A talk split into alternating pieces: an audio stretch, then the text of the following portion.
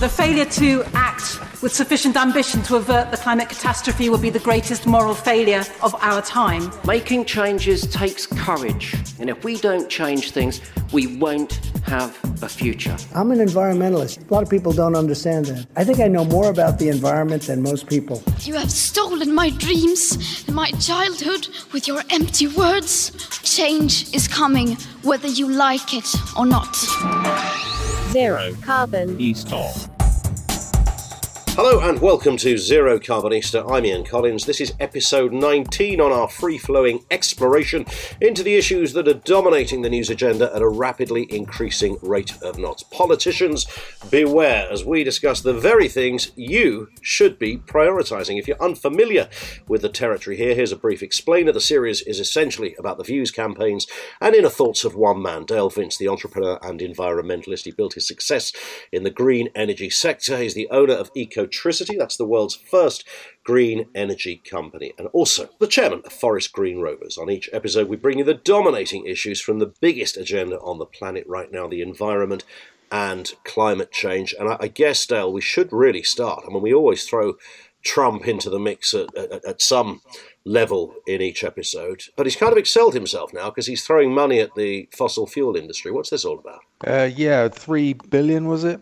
Uh, three billion, was, yeah, yeah, yeah, three billion. And yeah, one of his operatives took part in a clean energy conference and uh, um, basically uh, criticized the rest of the world for prioritizing renewable energy, claiming it was an intervention and uh, we should have a free market.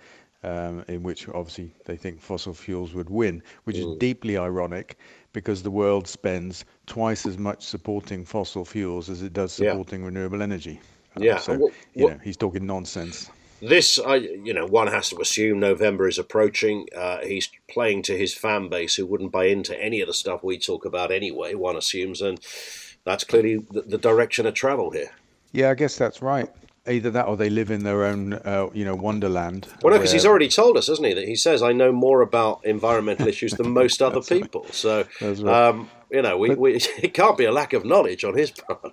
But yeah, but, but the, the guy said, you know, we shouldn't use taxes and subsidies to, to prioritize renewable energy, which is just a joke because yeah. that's what's used to prioritize fossil fuels. So, you know, either they don't understand that or they just live in their own uh, bubble. There would be a point you might think that if somebody came into the Oval Office and said, "Mr. President, look, here's a here's two ideas this is what you could do with electrical, uh, electric and renewable energy, uh, or there's this fossil fuel idea that he might just. I mean, you haven't got to have a PhD in anything to work out exactly what you've just said in response to this. It, it, and bearing in mind of his inner knowledge of environmental issues, uh, he might have. He might just have worked this out for himself. So he's obviously playing to another agenda here of some sort. Yeah, it could be that, and and I think you know there's been a bit of a brain drain, isn't there, or a brain dump in the White House. You know, all the smart people have gone, haven't they? Yeah. Um, and uh, you know, there's probably nobody there that can can make sense of the world really. Here's um, I've had a few questions about this. Read about your book on the Ecotricity newsletter, says Jamie on Twitter. When is it coming out? Ah, we actually got ourselves a date this week. It's uh, being published by Penguin, and uh, it's going to be, I think it's the 26th of November. Okay. Um, so yeah, and I finished writing it on Wednesday actually, and now we just got to tweak it. I've got to dig out some photographs and stuff like that. that's the yeah, it's the worst bit. You know, yeah, all, all Did, that good stuff. So you, you wrote this is interesting because you wrote this yourself, and lots of people obviously opt for somebody else to write a book on on that, which isn't disingenuous if you know somebody hasn't got the time, but you actually you know put pen to paper, as it were. Yeah, I tried to go the other way. You know, found a found a good guy to ghostwrite it, and um, but in the end, just had to write it myself because yeah. uh, I'm partic- particular about what what gets said. You know, uh, in my name, as it were, or from me. So I mean, yeah. ask anybody here in marketing. You know, if, if a quote goes out from me, it literally was written by me because sure. it just can't can't be written by anyone else. So I ended up just having to write the whole damn thing, and it took. three weeks of really intense work. But luckily, there was a lockdown and I didn't have too much else to do, uh, tongue in cheek. And um, but it's done now anyway. And I'm, I'm really glad because it gave me the opportunity to. Um, pull together all of my thinking on uh, energy, transport, and food, and this whole agenda and what we need to do as a country. So the final mm. chapter is a manifesto. It's a kind of roadmap for the country, That's right. and it's it's applicable to other countries in the world as well. Uh, and I'm just really glad I had the chance to do it. I really enjoyed it actually. There's no greater way of, I think, of kind of being able to get those thoughts out there than putting them onto paper. You can sit there and talk to yourself when you're in the car, or kind of have ideas when you're laid in bed, but when you write it down so, yeah. Something happens in that process that, that doesn't happen in, in any other kind of vibe. That's true. It's like testing it, isn't it? It's like yeah, um, correct. Yeah. It's like if you try to explain something to, yeah. to somebody, kind of learn the degree to which you really understand it when you try to explain it, and, so, and yeah, That's setting true. out on paper is just like that. Uh, let's have a look at this as well. Um, new forecast predicting rising average temperatures now, of course, we are familiar with this territory because we've talked about this before, and you kind of hope, you, you, we all hope we're going to read a headline that says the very opposite to this, but apparently not. No, I don't know what to say really. Uh, one and a half degrees is predicted to happen several times in the next few years. This is yeah. one and a half degrees above the pre-industrial global uh, average, which is the same target uh, set out in the Paris Accord as the limit. Uh, we're going to mm. hit it. Uh, in the, well, we're, we're you know going to hit it next year or the year after. Sure which is a little bit scary because it means we're a little bit further up the curve than uh, perhaps we all hoped we might be, and, and what Paris is predicated on.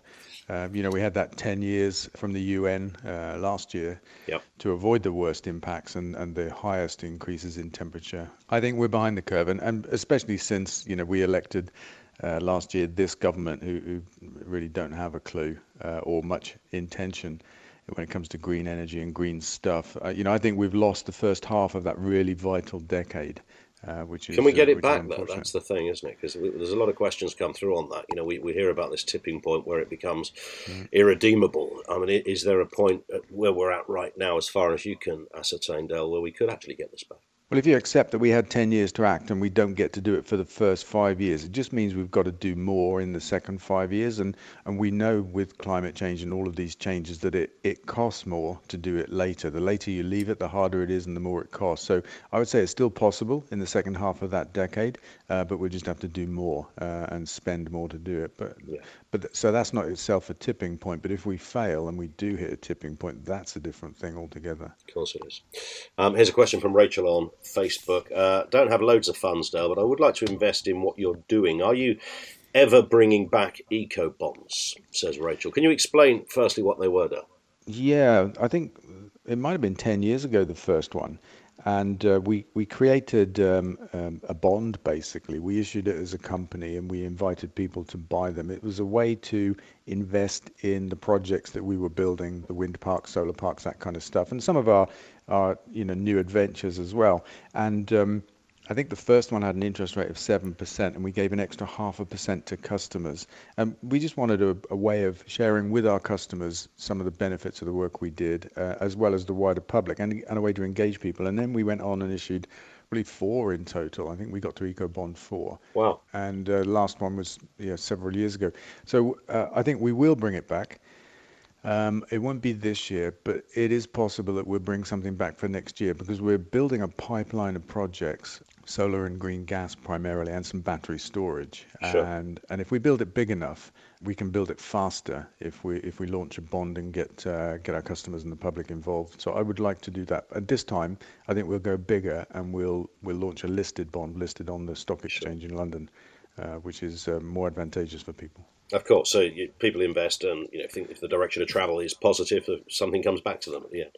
Yeah, well, the the bond is like that anyway. But being listed on the uh, stock exchange means that people can get in and out when they like. Of course. Um, so, so, our current bond is like uh, got a five year tenure, uh, and when you're in, you're in. You know, we, we help people out if they need to get out, but yeah. otherwise you're in, and it's not tradable. But listed means it's tradable.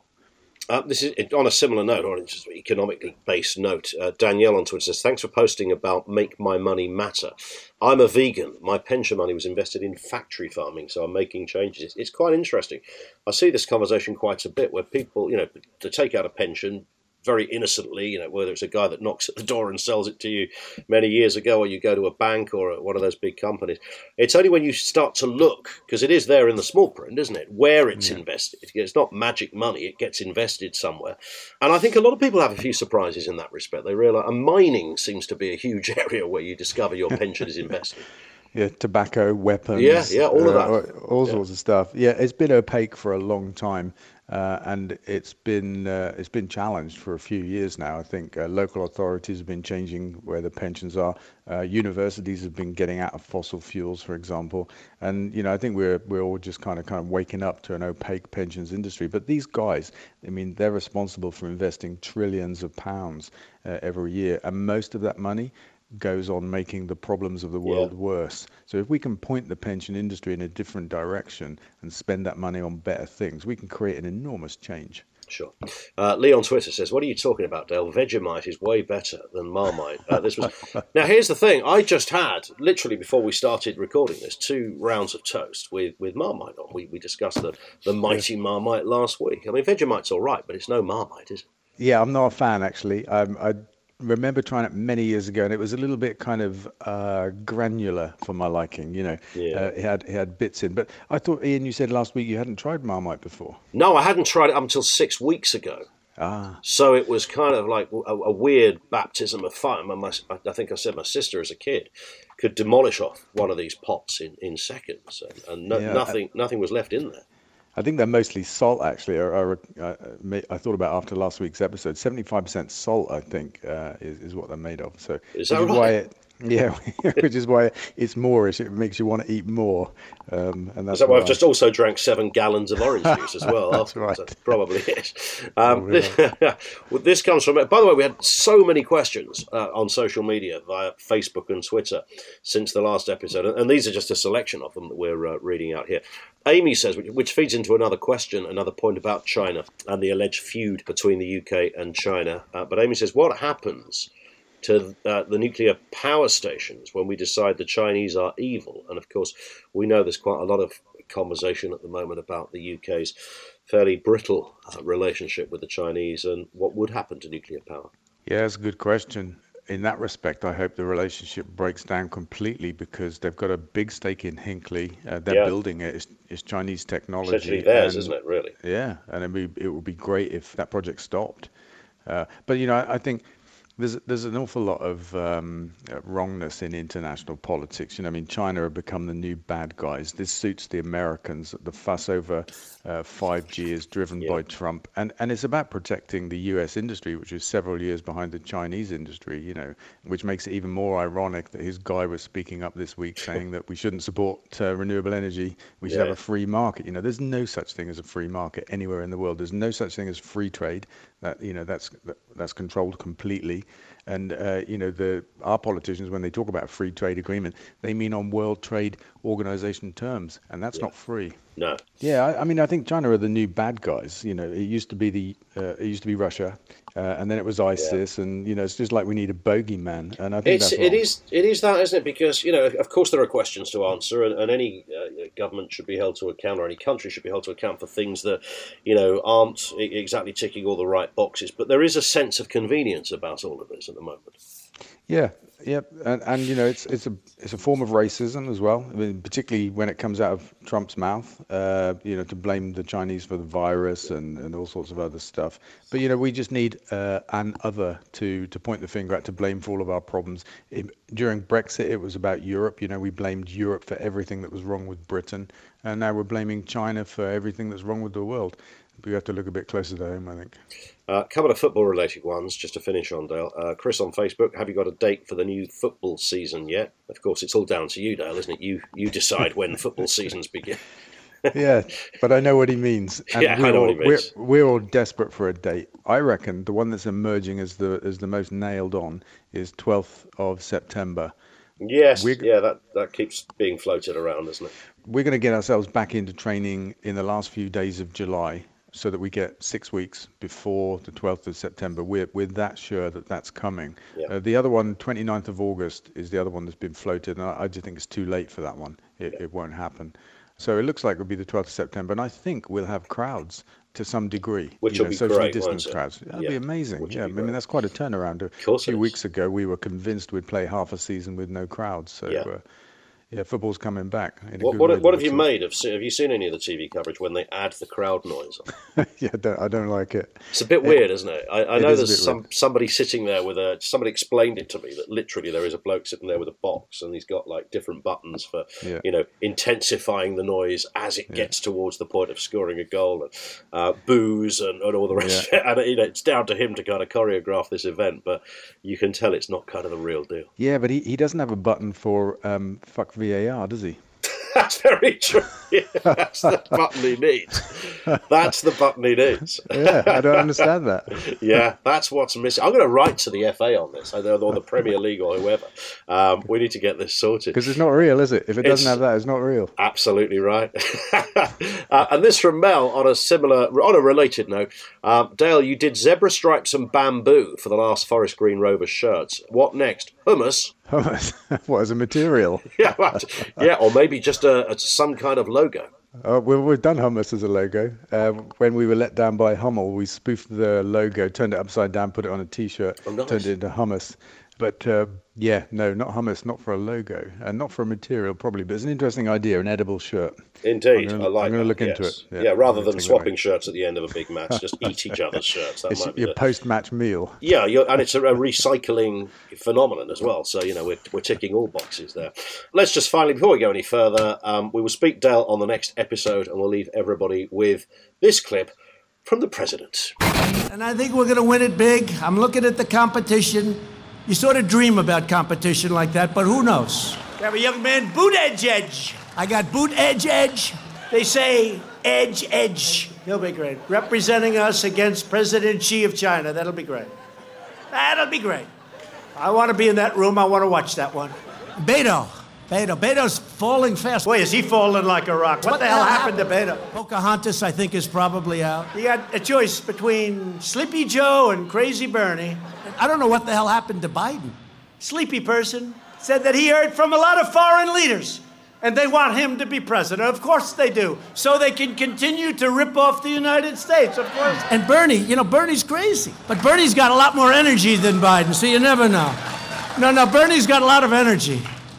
But it's energy to get rid of your jobs. I'll take any. Let's just pick somebody, please, and let's start this thing. 350 million people, and that's the best we can do. He never lets us down. And that's it for this episode. Don't forget, of course, you can subscribe for free from your podcast provider so that you get each new episode automatically. Don't forget to leave a review there as well. That's really important. As is this, make sure you follow Dale on social media, twitter.com slash Dale Vince and facebook.com slash Dale Vince. We'll see you on the next episode. Zero carbon east of